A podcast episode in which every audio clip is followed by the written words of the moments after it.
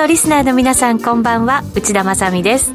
金曜日のこの時間は夜トレをお送りしていきます。今夜も夜トレは FX 投資家を応援していきますよ。さあそれでは今日のゲストご紹介しましょう。陳正人さんです。よろしくお願いします。よろしくお願いします。陳さんの登場この番組では2016年以来ということだそうです。ずいぶん前になりました。そうですねはい、はい、まだ新型コロナウイルスもない頃だったかもしれません、ね、夢も中にも持てなかったんですね。こんなことがあるというのはそうですね、はい、はい、私たちも今日は感染対策ということでアクリル板も入れていますが、はい、マスクもして、はい、はい、お話をさせていただきますもしかしたらちょっと聞きにくいななんていう方もいらっしゃるかもしれませんがお許しいただければと思いますそして感染対策といたしましてノーディーは Zoom での登場ですノーディーです。ノーディーです。よろしくお願いします。よろしくお願いします。ノーディーは最近のトレードどうですか？今週は楽しかったですね。うん、うまくいってる。久しぶりにノーディーの笑顔を見たような気がしますけど。そう最近ちょっとねうまくいかない時がたまたま多かったので、うんはい、あのやっぱりあの夜トレで育ったので下げ楽しんで楽しんでるって言ったら変ですけど、うん。うん、あの下げをポジション取りやすく生きてます。生きてます。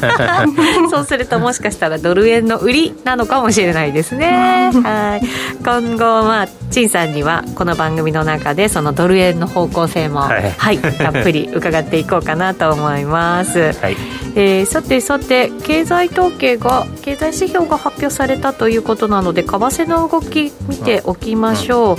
えー、現在ですねドル円が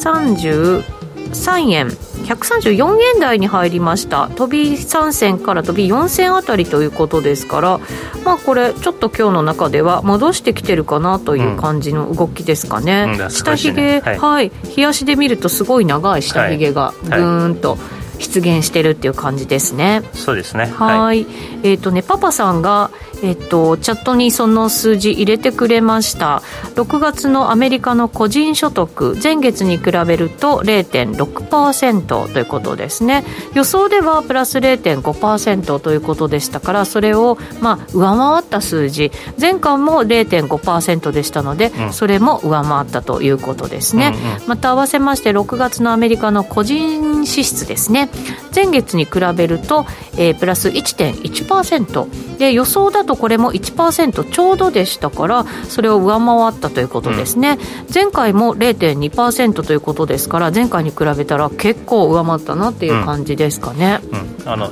バランスのいい数字ですね。あそうバランスがいいというのは、えーえー、あのそもそもこのアメリカがリステクニカル上のリセーションが決めたですね、はい、第2四半期もマイナス成長だから、はい、でも一方で、えーまあ、財務長官も指摘したように、えー、労働率労働の就業率が高いいと、まあ、収入と消費もそのままキープしてるから、まあ、本格的なリセーションではないというのは今の数字でも分かるわけですのでだから結構バランス取ってるんじゃないかなと思ってね、はい、あまりこう悪い一辺倒とまたダメだからね。はい結構マーケットではねこのところアメリカがリセッション入りするまた景気後退幅が広くなってしまうんじゃないか深くなってしまうんじゃないかみたいな、はい、そんな懸念があったようにも思いますけれど、はい、それがあの株価の支えになってるんですよ、うん、あの長期金利低下するわけですから、ただあまりこう個人の消費をあの沈みすぎると、まあ、株にはもちろん悪い影響になるからだからちょうどいいですね。そうですね、はい、まだまだやっぱりアメリカの方々元気にいろいろ物の値段高くなってるっていうのはありますけどそれでももまあ消費してるんだなっていう感じなんですか、ね、私してる個人の感想としてはアメリカ人は割と楽天家ですね。はい、はい、もうお金が持ってるうちにはあまりそんなに将来深く考えずに消費しちゃうんですね、はい、日本人は楽天は勉強した方がいいと。そうですね。慎重しすぎて現金持ちすぎなんですよ、うん、はい企業も個人もそうですよね。はいそうです、はい、将来は心配しすぎなんですよ、うん。ちなみに中国のその気質っていうのはどんな感じなんですか、うん、どちらかというとアメリカ寄りですね。お楽天的、えー、結構使っちゃう感じですか？で若くて稼いでる若い人たちはものすごい借金しても消費するんですね。はい、はい、ですからあの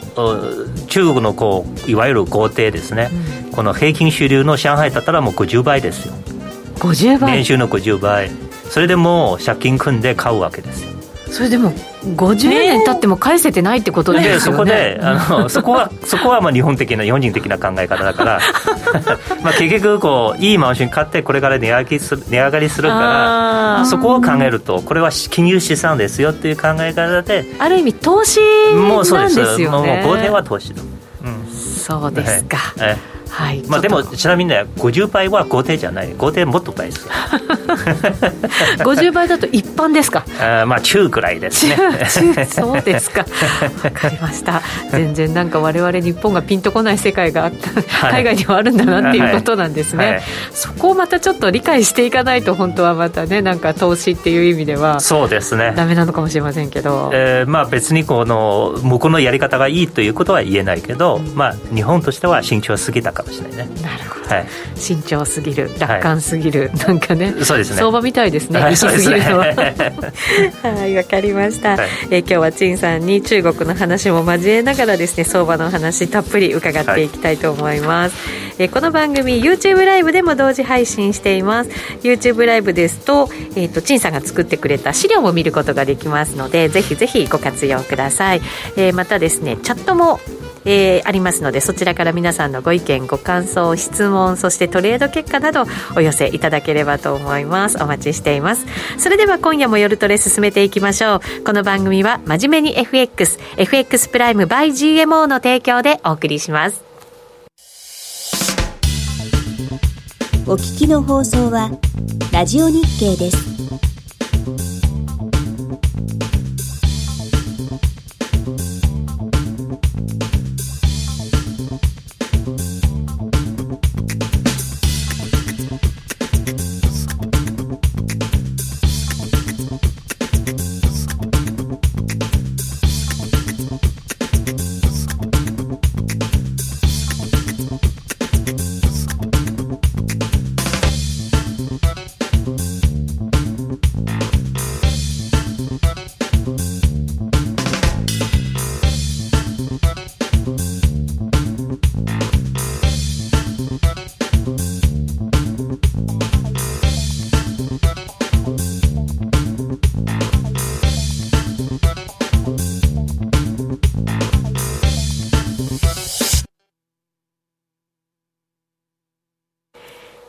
今夜の夜トレはゲストに陳正人さんをお迎えしています。引き続きよろしくお願いします。よろしくお願いします。えー、今日はですねその FOMC が終わりましたから、はい、その後のマーケットをどんなふうに考えていくのかというところをポイントに伺っていこうかなと思いますけれど、はい、まずはどうですか？足元の動き、えーと、ドルがやっぱり行き過ぎてみたものが調整して円も行き過ぎていたものが調整しているという感じなんですか？そうですね、えー、えー、ドル全面高自身が行き過ぎてあったわけですので、はい、まあ、当然的に、えー、円が売られすぎところもあったんですね、はい、えーと、売られすぎというのはあくまでこのレンジの中にいるんですね。えっと、例えば大きな流れとして、私は円安はまだまだ進行すると思ってるんですね。それはやっぱり金融政策に差があるとか、そういうことですか、うん、どちらというと、私はこのファンダメンタルズの理由じゃなくて、ええ、マーケットの内部構造から、まあ、つまりチャート的な話ですね。そうですね、はい、これが、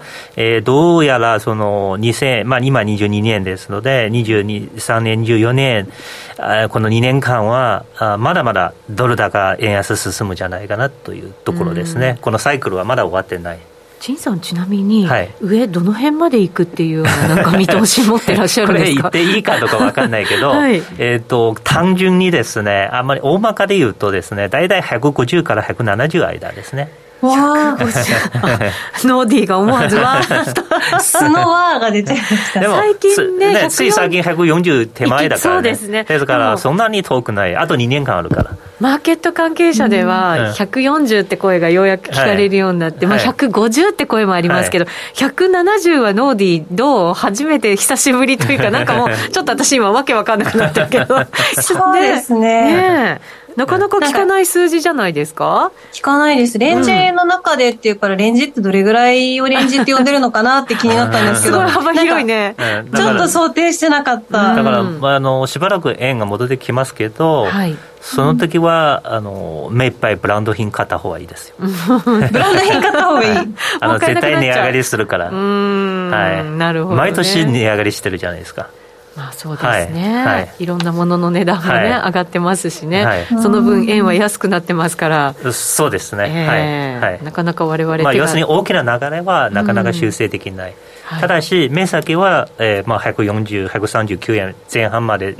いったトレンは、あまあちょっと買われすぎて、で今スピード違反みたいな感じですか、うそうですね、スピード違反というのは、マーケットのセンチメントと相まって行き過ぎだった、で、えそこは今、反落して調整している途中なんですね。うん、うん、いずれはまた上の方向に向かって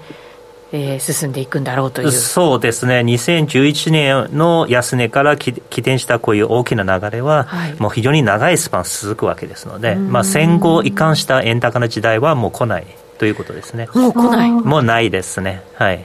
まあ、逆に、えー、かつての円高の時代に逆戻り自身は日本にとしてはマイナスのシグナルです。それは非常に良くない。これはデフレ時代に逆戻りということですので、もう円高あってはいけないですね。えー、だからブランド品が買わない方、買えない方がまだいいんですよ。はい。はい。はい、そうですか。はい。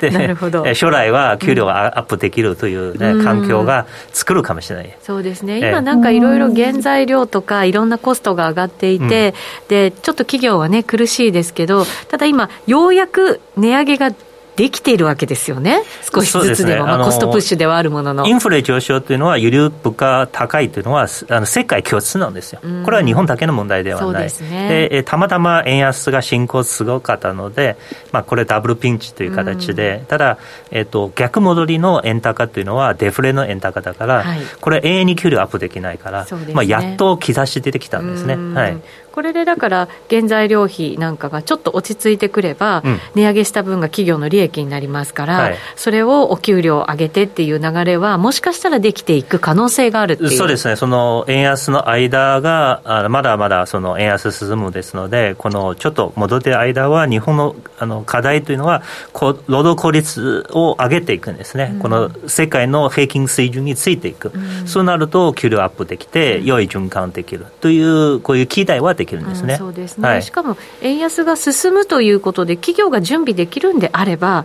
まあ、それは多少なりとも、ね、基本は円安にしても円高にしても、うん、その方向性決めれば、はい、企業は平時できるわけですね。そうですね、はいはいはい、確かにそうなんですよね。だからよく悪い円安、いい円安みたいなことなんかね言いますけど、そうじゃないわけですよね。そうですね。あの極端にどちらがいいかというのは言えないからね。うん、はい。はい。ということで足元の相場ちょっとね分析を簡単にしていただきましたけれども、はい、早速その FOMC が終わりました、はい。はい、まあ、注目は一応されていてただまあ予想通りということだったのかもしれませんが、はい、さんこのあたり FOMC の評価というかどんなふうにご覧になりましたか、えーとまあ、基本はサプライズなしで、あと基本的には、まあ、いい評価すべきかなと思って。それはどういったところでしょう、えー、まあ、そもそもこの1%の大幅値上げも観測あったわけですですね、はい、えー、私言いたいのはこの事態はあかなり行き過ぎたんですね。1%利上げは行き過ぎ、ね、だからドル円も7月多分14日あたりは高値つけたつけたわけで、うん、14日15あたりはマーケットはこういう予測が一番強かったんですね。でその時のドル買いというのは、まあ、円売り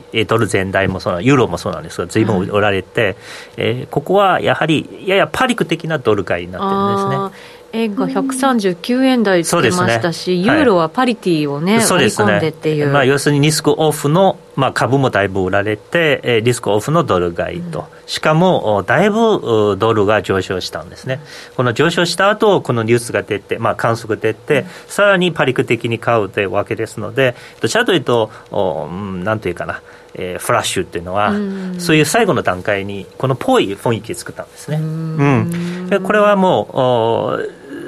どこで由来するかと6月のアメリカの消費者物価指数ですね、はい、9.1、これは 40, 40年半ぶりだから、はい、これに刺激されて、パリク的なドル買いになったんですが、うん、まあ、注目したいというのは、注意してほしいのは、これは見通しじゃないんですよ。これ、6月の CPI というのはすでに発生したのまとめですね、うんうんうん、これからどうなるかじゃないです。はい、そうですね、えー、確かに。でマーケットはここにやはりですね先走りしすぎて、うん、えー、これからも上がるじゃないかというねこうちょっとパニックになっちゃうんですね、えー、で、えー、それに受けて1%あったわけですので、まあ、ドル買いも行き過ぎた、はい、で今から見ると分かりやすいですけれども落ちて、ドル落ちてきたんですが当時という判断は、まあ、なかなか難しい、まあ、2週間前としては、はい、えー、そういうことですね、そしてですねアメリカ今あの確認されたのはいわゆる第2四半期もマイナス成長だから、はい、2世春ですね、うん、これを確定することで長期金利実は低下してきたんですね、はい、であと商品市場も低下してきたので商品はかなりあの調整してますよね。そうですね。これ2つ見るとですねやはりマーケットは行き過ぎで、だからあの FMC 直前に1%の予測を自身も消えたわけで0.75だから、まあ、その結果は想定通りと。だからマーケット落ち着いたと。で、FRB は割と、割とですね、まあ、うまくセンチメントを利用したかな気がして。えー、ですから1%もありということを、こう、どちらというと寄りにしながら、最後は0.75落ち着いて、まあ、マーケットは株の方も上がってるんですね。反発ねそうですね、ね、これは割といいじゃないかなと思って、うん、ですからあの2番目の資料ですね、私用意したのは10年国債の利回りですね。はい。でこれで見ていくと利回りはやっぱり落ちてきてる、ね、落ちてます。2.6%台に入ってきて2.69あたりです、はい、でで、えー、かつですねこのチャート見ると分かるように、えー、これはどちらというと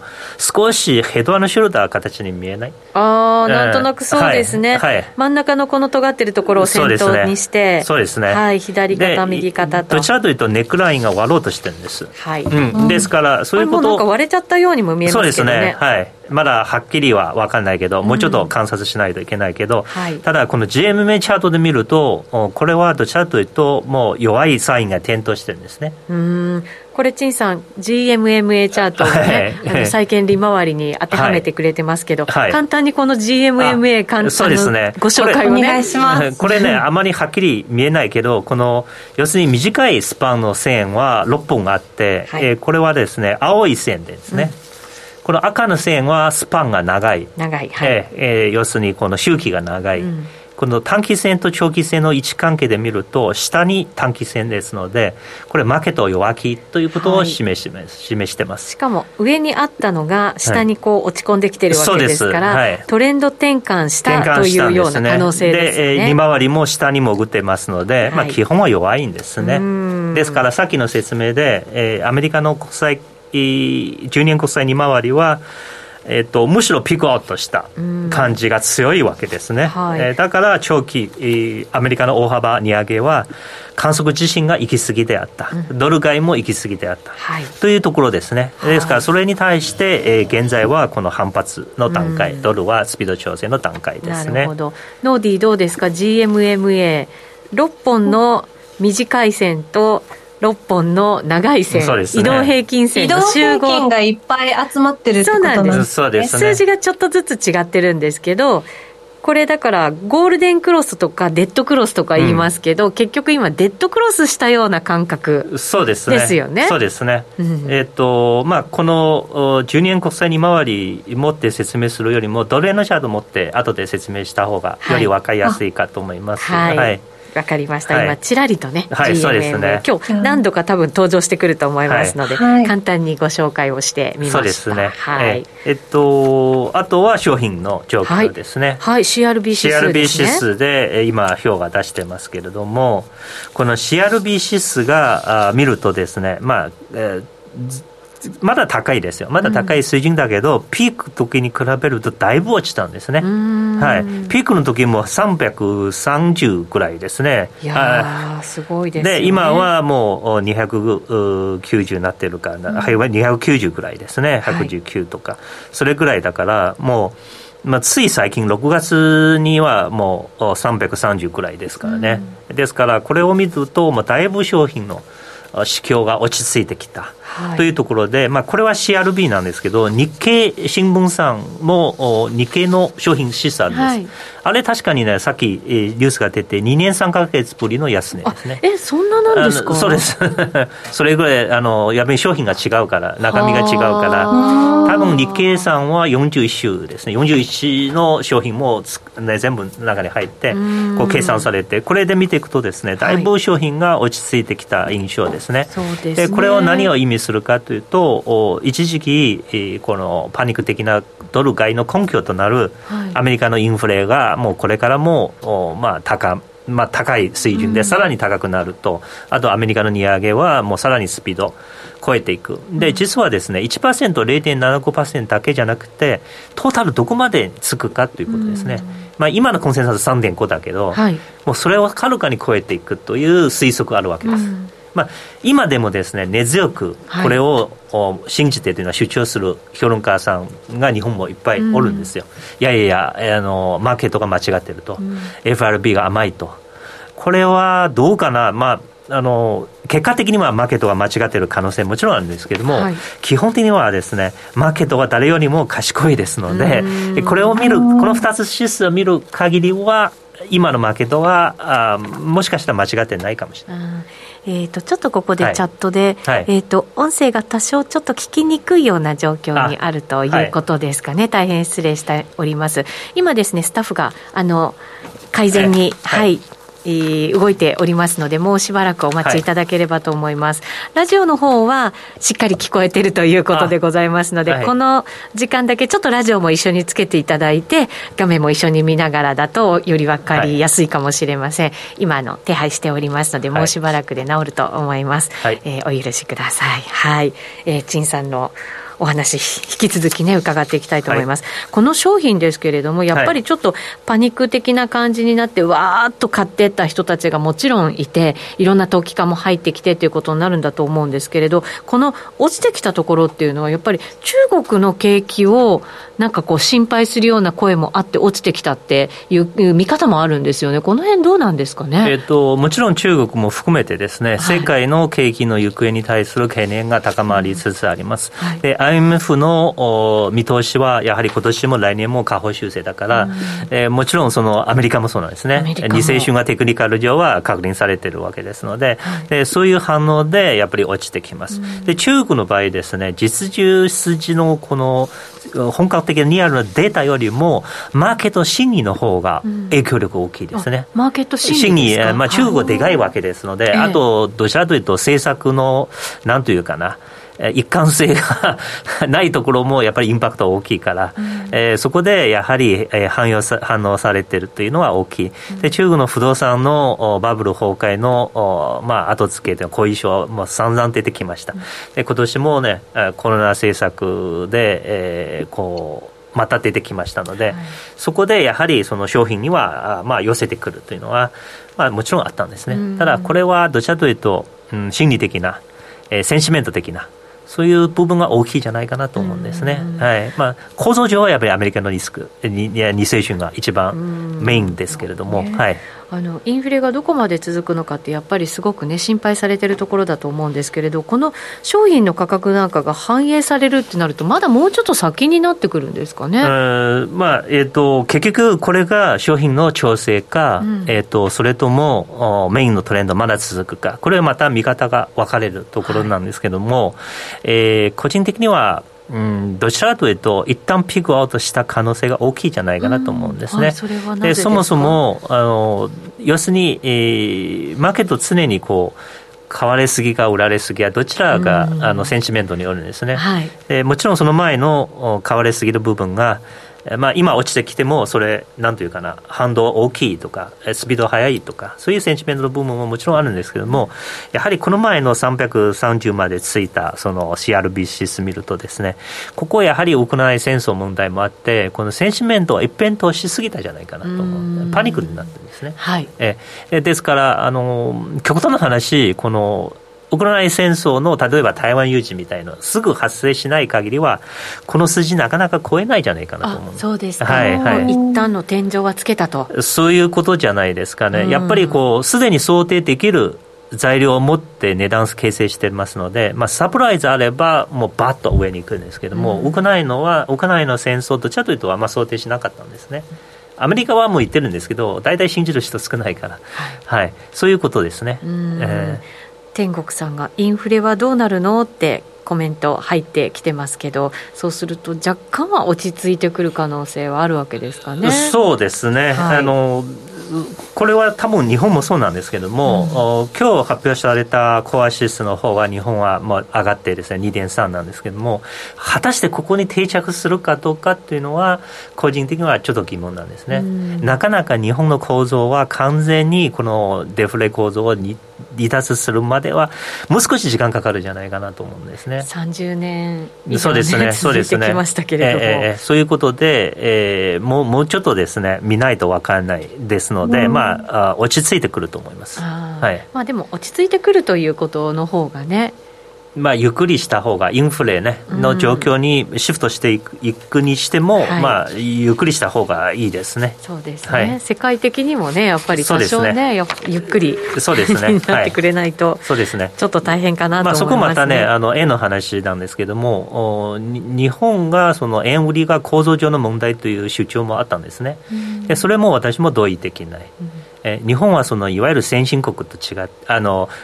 発展途上国と違って構造上の問題で通貨売られる時代はもう特に過ぎたんですね。日本の日本は日本は先進国で、第三の世界、えー、経済、えー、GDP 有する国で、まあ、一応ですね確かに、えーと、失われて30年あったんですけれども構造上はやっぱり途上国と全然違うから、パリク的に円が売られることはないですので、そういうことを考えるとやはりですねそのなんていうかなあ行き過ぎですね、段階そのレンジの中に行き過ぎだった。なるほど、はい、通貨危機のようなことには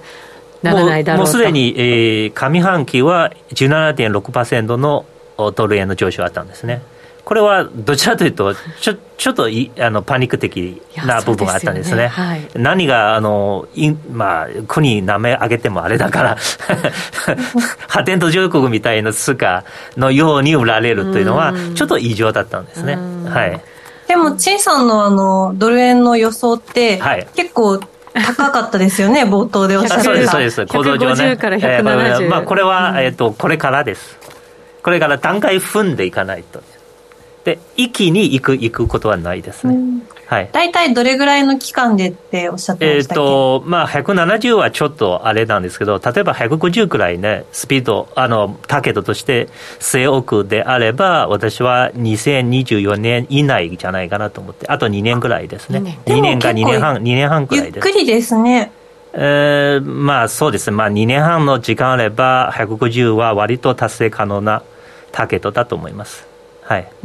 まあそ、その分はパニック的な円売りではないですね。はい、円もなんか長いトレンド見ると、はい、やっぱりそういうふうな長い円高局面、円安局面って結構あったりするんですよね、えっと、円高は、はい、2011年をもって終了したというのは私の持論ですので、はい、もう逆戻りしない。うん。で、えー、そして、えー、今、円安の新たな段階に入ってきたわけですので、えー、例えば2021年とか2020年まあ、2020, 2020年はちょっと記録すべき年だからコロナあったんですね、うん、そこまで逆戻りはまあ基本はないですね。ええ、だからそのさっき言ったように、え普通の変動幅考えると2年が2年半で150円が達成するのはごく普通なあの変動レンジです。うん、うん。はいわかりました、はい、ここからはじゃあチャート実際に見ながらそうですね見ながら、はい、進めていきましょうか、えー、3番目ですね。プライスアクションの話なんですけども、はい、これはすべて織り込んでるよということを指摘したいんですね、うん、これはまあちょっと自慢話になっちゃうんですけども 7月の22日作成したチャートですけれどもここはドル円売りですよっていうサインが私出したんですね、うん、えーでなぜかというと、まずですね、14日のドル高はさっき言ったように、ドル全面高の行き過ぎだった、まあ、センチメントの話だったんですけど、うん、ただこれは売れないです、サインがないから。うん、うん、でその後観察して、えー、若干こう反落してきてですね、えー、21日がこの陰線が出て、たですね。そうですね。陳さんがこれ引いてくれているトレンドラインですか？はい。これ下回りましたよね。そうですね。これはですね、はい、何を言いたいかというと、これは、えー、いわゆる上昇ウェッジフォーメーションですね。うん、はい。え上昇ウェッジというのはこのフォーメーション上昇という名前ついてるけれども反対の方向反落の改善線高いを示すフォーメーションがそもそもこれいつもなんか私、ややこしくって分かんなくなっちゃうんですよねあの下落ウェッジは逆に反反動しやすい、はい、反対なんですねそもそもそういう性格だから。不思議ですね。はい。で、えー、ここが、あの、本当に下に行くかどうかというのはサイン待ちの段階で、で、サイン点灯したのは21日ですので、はい、22日は絶好のドル売りの時なんですね。この第陰線がついたのが22日ってことですよね、はい、そう21日。あこれが21ですか？次は22日ですね。ではい、で22日作ってる途中はこの陽性がまだまだ小さいですので、はい、でえー、ここはなぜ21日が大事かというと21日の陰線はプライスアクションの言葉を言うと弱気のリバーサルオートサイドですね。うん。えーと、前の2日の取引日に対して一時期高値つかついたんですね。高値つけて、はい、それで反落して終値は深く下に突っ込んでました。はい。なので2日分の安値をもう下回ってますよね、ね、これはまずアウトサイト。アウトサイト日本語の形成理論というのは株性なんですね、これに相当する。次は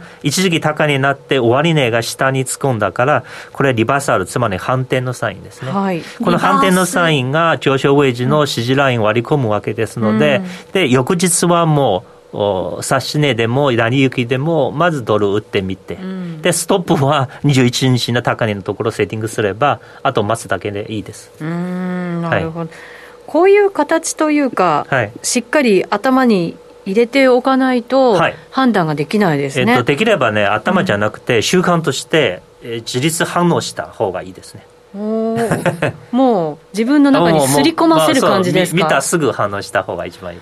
はあ、なるほど。はい。はい、で、えー、まあ、これはテクニカルな話なんですけども、えー、言いたいのは、実は、プライスアクションは、さっき言った我々いろんなファンファンダメンタルズの話したじゃないですか。これをすべて織り込んでるよということを言いたい、うん、なるほど。しかもこれは FMC 待たなくても判断できる。ああ、ね、つまり、私言いたいのは、実は FMC 前にマーケットの主力メインの数字、プレイヤーは、うん、実は密かにドルのロングポジションが閉じて、うん、密かに試し打ってるんですね。へはい、そういうことです。実際ですね、FMC、後でもちゃんと見ます、FMC 前直前にドル円がむしろ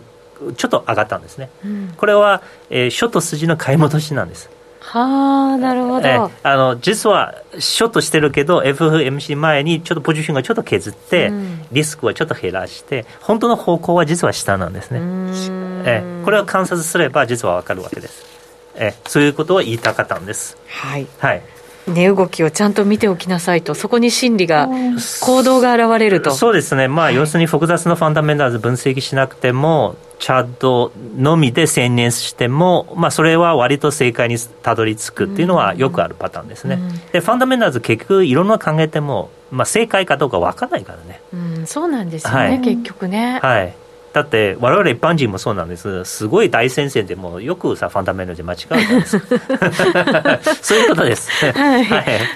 それだったら変な分析はしないで値段を、まあ、ほどほどにした方がいいです、ね。はい、プライスアクションを見ておいた方が、はい、もしかしたら理解できるかもしれないという。ね、はい、ファンダメンタルズよりも私はもっと重視したのはあのマーケットのセンチメントですね、はい、で今この挙げたのはこの在コラム書いてるので7月15日後私が書いた内容ですけれども、え何が言いたいかというとあのブルームバーグさんのそのオール会のインタビューにまたまとめて、まあ、15日が前日発表した、まあ、記事がありまして、うん、まあ、要するにウォール街のトレーダーはドル上がっていくのは間違いないと、でドルの上にはもうドルの上昇には抵抗は無駄と。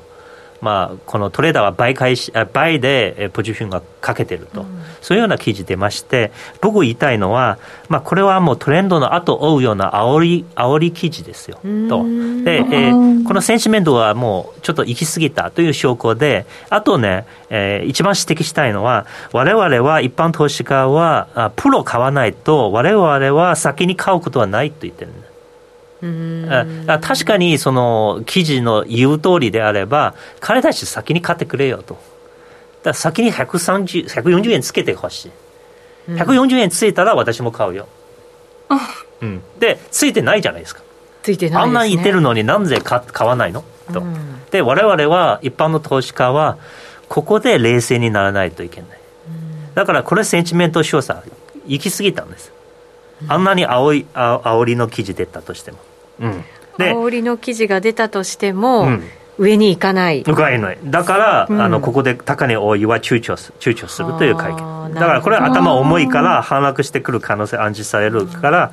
ちょっと待てというところ。結構、いい材料が出たのに、買われない時とか、悪い材料が出たのに売られない時とかってありますよね、うん、マーケット見てると。そういうことです、ね、そういう時はもう、マーケットは一き着くところまで行って、もしかしたら行き過ぎてるかもしれないっていう。1%値上げするかもしれない。インフレはさらに高まっていくかもしれない。ウォール界のトレーダーたちは、ドル買いのポジション倍にしたかも、したと書いてるから、はい、でもドル円が上がってないじゃないっていうのは、そうです、ね、これは私指摘したいな。う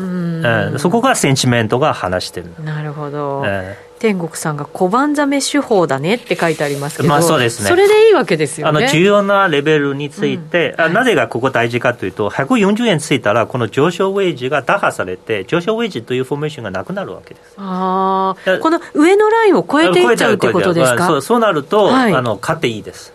ああ、なるほど、なるほど、そうか、上昇ウェッジだと思ってたけれども、それは上昇ウェッジじゃなかったっていう。じゃなくなって、うん、まあそ、それで誰が勝ってほしいんですよ。うん、我々一般投資家そのビビたいお金で買うわけないじゃん。なるほど買うべきではないですよ、うん、抜けてったら我々も一緒についていけばいいわけですもんね。この重要な局面はこういうまあ、クジラだし先に泳いでほしい。イワシは後でついていくよ。そうですね、はい。はい。大きな波に乗っていくわけですよね。そうそう、そういうことです。で、えそれはなかったので、センチメントが行き過ぎたっていうのは、さっきのファンダメンタルズの分析ですね。えで、えー、もう一つですね、面白い、はい、でもね、ここで言うかどうかね、私も躊躇するんですけど、反感されるわけですよ。反感される？はい、あのミセス渡辺さんの行動なんですね。ミセス渡辺っていうと、まあ、日本の個人投資家で、ね、そうそうそう、これ言うと反,、ええ、反感されてさ、嫌われるかもしれない。本当ですか、なんでですか、これよく言われましたよね、ねはいはい、昔ね。ミセス渡辺さんは日本の個人投資家ですけど、え、個人投資家が一人一人は素晴らしいかもしれないんですが、あの集合性、集大成としてこう結果的にですね、このパターン、行動パターンは、実はですね、2つ特徴ありまして、はい、1つは逆張りには、あの、得意なんですね。逆張りが逆張り特に。はい、えー、第2番というのは、この相場の大きな節目、転換点において、うん、え実はですね、成功と間違い、はっきり分ける。で、逆張り得意で成功したパターンの場合は、大きなレンジ相場です。ミセス渡辺さんの勝利のほとんどはレンジ相場、大きなレンジ相場。あ、そうなんですか？トレンドが出た時じゃなくて。だからその大きなレンジといえば、その2015年以降こういう三角形あったんじゃないですか。はい、そこの中に勝ったりいたりはみんな成功体験いっぱいあった。割とうまいですよ。あの本当にドル円の高値ついた時がみんなわっとドルのショートプチンバーッと積んで本当に落ちるわけです。で落ちてくるとそこになったらみんなうまくあの土電して、あのショートプチン決済してバーッと買うわけです。で本当にうまくいった。レンジは上手。レンジ内は得意。ね得意。逆張りトレンドが出ると逆張りしてるからコツコツドカンですね。そういうことですね。で、えー、トレンドになったらその逆張りのポジションが特徴というのは早すぎた逆張りではい、で途中踏み上げしたり損損切りさせたりとしてます。でずっと都度逆張りしていけばいいんです。まあいいかどうかは分からないけど、その、いずれは当たるかもしれないけど、でも直近の、直近のこのデータ見るとですね、はい、直近のドル円がもう139円ついたかついたないたところで、あの、ドル円の買いポジションは実はミセス渡辺の統計で 3, 3月以来最高レベルにドルロングしてる高値つけたところで。つまりですね、このトレンドが進行進行、あまりにも進行したから途中で逆張り多分してずっと踏み上がれて、最後は方向転換のところは 実は天井だった。なるほど。まあでも自分の行動を考えてみると、まあそういうのでよくやられますよね。これも、これも、あの、これは後でわかるけど、その当時はわかんないですけど、でもこれも一つの証拠じゃないかなと思う。だからしばらく139円超えないと思います。ああなるほど。傷んだ人たちも結構いたりとか。まだ損切りしてない投資家絶対みんなが買ってる時は上がりきらないってやつですね、えー、まあトレンドのこの読みがミセス渡辺さんはちょっと苦手かもしれないですね。あの早すぎた逆張りであまりにも失敗した途端この土電した途端は実は大きな転換点だったりして。なんかすごいわかるな。ちょっと頭抱えちゃいそうな。は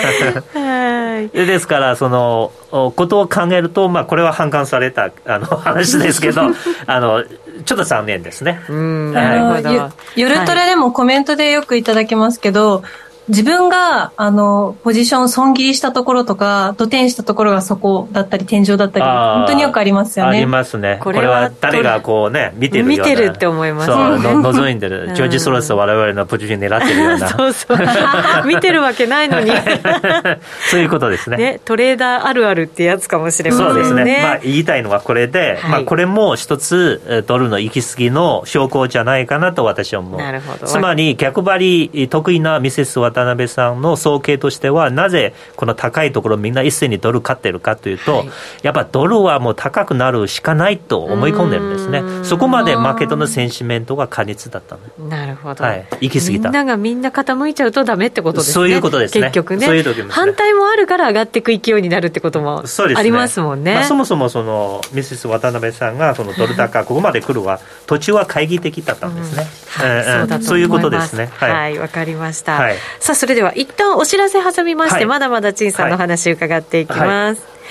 え初心者サポートが充実していて、スキャルもし放題の会社を選ぶなら、最大11万円の口座開設キャッシュバックプログラムを実施中の FX プライム by GMO。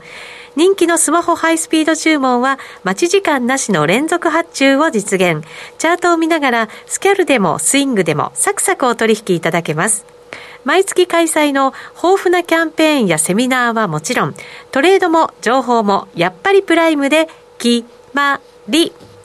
株式会社 FX プライム by GMO は関東財務局長金賞第259号の金融商品取引業者です。当社で取り扱う商品は価格の変動などにより投資額以上の損失が発生することがあります。取引開始にあたっては契約締結前交付書面を熟読ご理解いただいた上でご自身の判断にてお願いいたします。詳しくは契約締結前交付書面などをお読みください。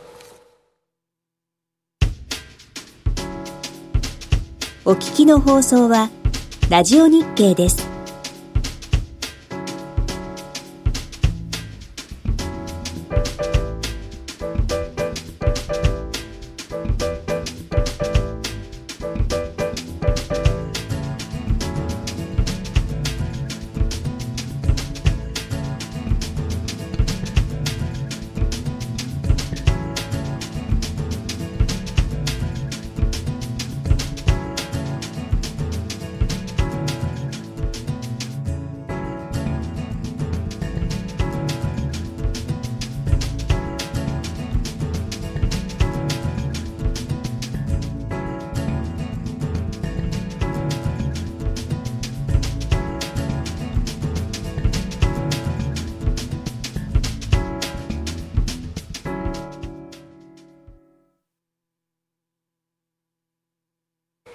さて今夜の夜トレは陳正人さんをゲストにお迎えしてお送りしていきます。引き続きよろしくお願いいたします。えっ、ー、と現在ドル円ですけれども130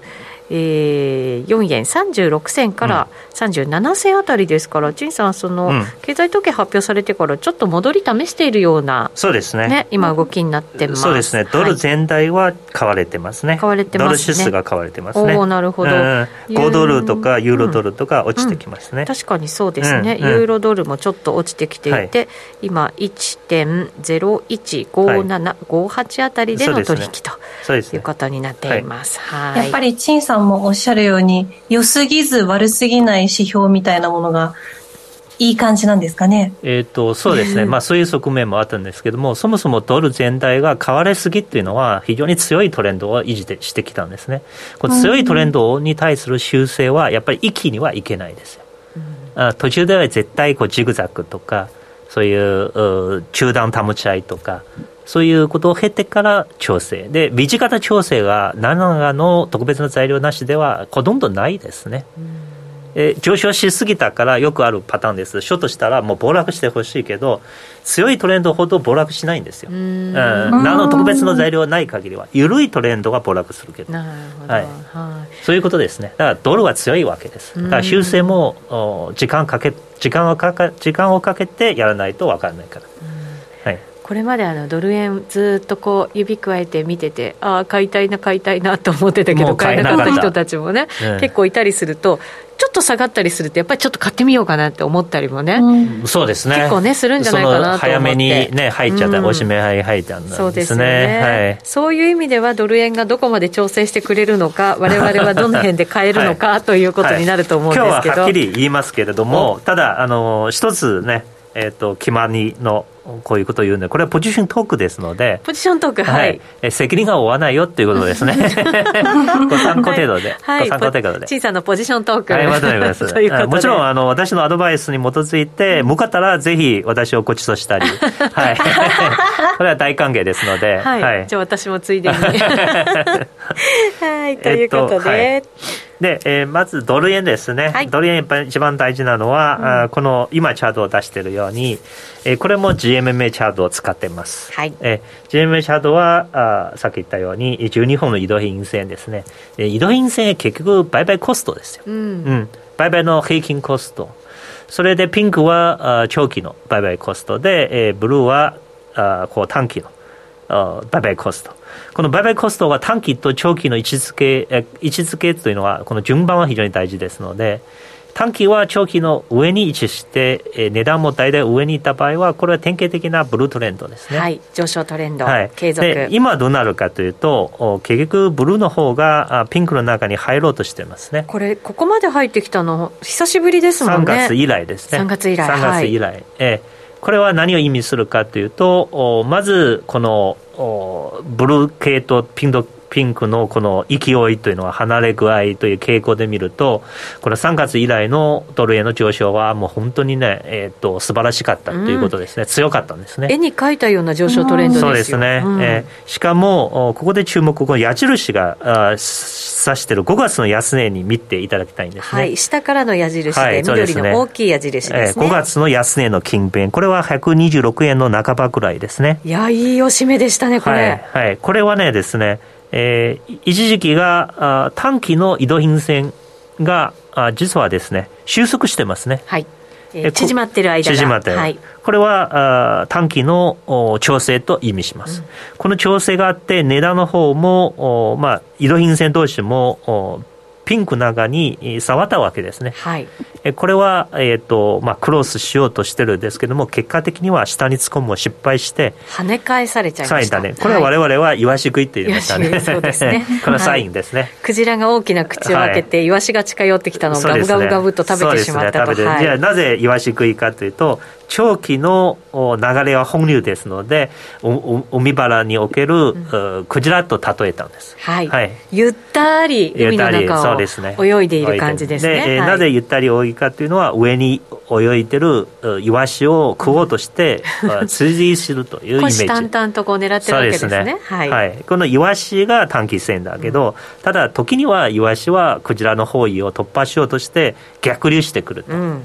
逆流してる時はスピード調整。はい。で、この方位を逆流できあの逆流できた突破できればもうデッドクロスですから方向は転換する、はい、逆にできながらもうまあ、絶好のクーパーですね、すね。クジラにとっては。いっぱい食べれますね、ね、だからこの5月の安値前後は、えー、出遅れたロング筋、あるいはロング筋、新たに参入組としては、ドルロングの後期です、絶好の時期だ、うん、そうですね、本当に綺麗ですね、うん、これね、うん、ここからま高値が更新した後、はい、またすごく上がったじゃないですか、すね、これはもう強気トレンドの大きな特徴うん、で、えー、今回はちょっとね、様子が違うか違いますよ、えー、もしかしたらイワシがクジラの群れを突破しちゃうかもしれない。そうですね。なぜかというと一つさっき言ったように、えー、この上昇ウェイジが打破されて、はい、であとですね3月と5月の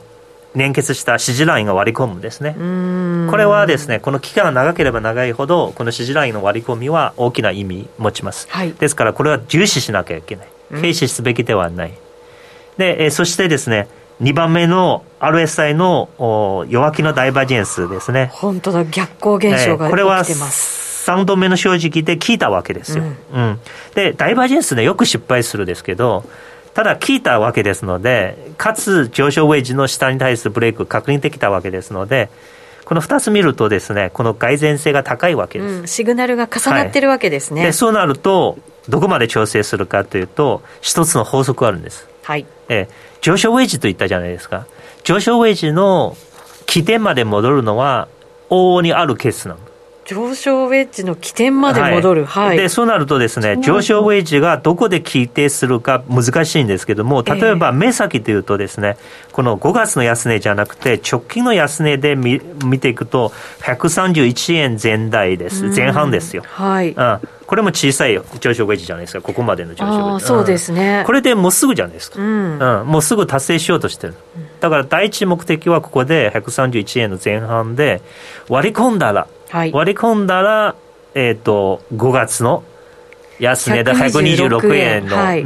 個人的にはですね、131円でとどまることはないじゃないかなと思って。えー、くかもしれない？そうですね、126円あたりいくじゃないですかなと思って。えー、もちろん一気にいかないよ。うん、一気にいかない。それは何か理由があるんですよね？えー、これはですね、えー、さっき、えー、ちらっと言ったんですけども、下半期の17.6%の上昇率というのは、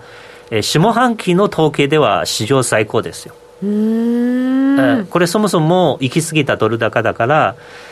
これもうもう132円台はついたじゃないですか。そうですね。131円ですしか調整してくれないとうんどうかな。ちょっと個人的にはしっくりこないですね。トレンドが大きすぎたからやっぱり調整する時も幅は大きいそうですね。っていうことですか、まあ、例えば126円まで落ちたとしてもこの上昇幅にあの比例するとそんなに深い調整とはまあ言い切れないですね。うん。うん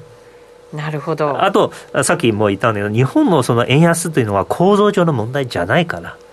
ら、うん、この国がダメだから円が通貨売られた問題じゃないから、うん、それを考えると戻ってきてももう普通ですよ。うん、そうですか、うん、だって140万円に 移行したから今皆さんびっくりしてえー、126まで落ちるの。だって120だって5月ついた安値ばかりです そうなんですよね。そうなんですよね、はい、そもそも上げすぎですよ。はい、うん、短期間でね。はい、うん、うん、でも126円台に落ちたらブランド品が買わないといけないですね。シャネルブランド品お好きですね。ね買って次のインフレに備えろと。そうですね。いうことですね。もしかしたらあのこのシャネルとあのねルイ・ヴィトンの担当者もこの番組聞いてるかもしれない。はい。そこで予約入ってるかもしれない。うん、なるほど。わ、かりました。そうするとじゃあ126円ぐらいまで行ってくれれば。結構な会話になるよっていうことなんですね。いや、あの、そこはま、あのね、また難しいところで、はい、えっ、ー、と、まずポジショントークであること、もう一つというのは、ここに切ったら必ず反発するとは今わかんない。もっと落ちていく可能性も届かないかもしれないし、はい、126までいかないかもし達成したらさらに進むかもしれない。うん、えそれはあくまで参考のポイントですので、はい、えっ、ー、と、まあ、上下2円程度で124円から128円。この範囲で見た方がいいじゃないですか、ね、なるほどなるほど、はい、そうするとじゃあ結構いいところまで来たら少しずつ買い下がっていくようなイメージとかでもいいんですか、えー、そこそれよりも、えー、あの個人的にはこのさ買い下がりじゃなくて、まあ、少なくとも冷やしでは底打ちのパターンが、はい、さっき言ったこのプライスアクションのサインがあれば買ってみたいな、うん、買ってみたい、うん、でサインがないうちには慎重にした方がいいですね。なるほど。はい。はい、あの、まあ、相場で仕掛けるよりもブランドを買った方がいいっていう そういう話になっちゃう。それがなかなかね、よく理解できないところでもあるんですけど。相場はサインに従う。はい。はい、えー、っと、なるほど。はい。実際逆張りはじ実物で？えー、逆振りはまあ生活感のも必要なものはまあ生活中に逆張りして、大々でいいです。はい。うんうん、はい。はい、ということでドル円、ね、はい、はい、どこまで調整するかを見ていただきました、はい、続いてユーロもいきましょうか。なぜユーロの話するかというと、はい、まあ、ドル円仮にですね131円程度で調整済まない。126とかあたりいくとしたら、はい、これは対円だけの問題じゃなくてドル全体が落ちてくるんですね。ドル指数落ちてくないとあるいはドル指数が上がるとですねこれはありえないですね、えー、ですからそうなるとですねありえないことはないけど、まあ、あまり考えられない、はい、ちょっと改善性が小さいですね、うん、どちらかというとドル全体もある程度はあの反落してくるというところでで、えー、ドル全体が反落してくるとユーロのユーロドルのパリティというのはしばらく見られないんじゃないかなと思うんですね。なるほど、はい、あるいはこのパリティ再度割れるまでは時間かかる、うん、でもう夏場はないじゃないかなと思うんですね。そうですか。ただねユーロで見るとねユーロ弱いですね。いやこれもまた絵に描いたような下落トレンドじゃないですか。そうですね。これを見ていくと分かるように、えー、クジラが上で、イワシは下じゃないですか。はい、これ逆だから、典型的なベアトレンドですよ。そうですね。で、かつ、クジラ途中は何回もこのクジラの上に行こうと突破して、何回も失敗したんですね。そうです。回、2回、1回、2回、3回、そうですね、はい、で、えー、最近というと、直近の2つの安値割り込んで、まだ戻ってない、ね、元の抵抗ライン戻れない。しかも、あれですね、クジラまで戻れないですね。戻れない。クジラはせいぜい収束程度ですよ。そうですね。うん、これはもうすでに、要するにその弱い、弱い相場が続いては、まあ、ので、どちらかというと、もう、ドル全体は対ユーロですね、一旦頭打ったんですけど、がといってユーロ対ドルは大幅に反発するかというとこの可能性が実は小さい、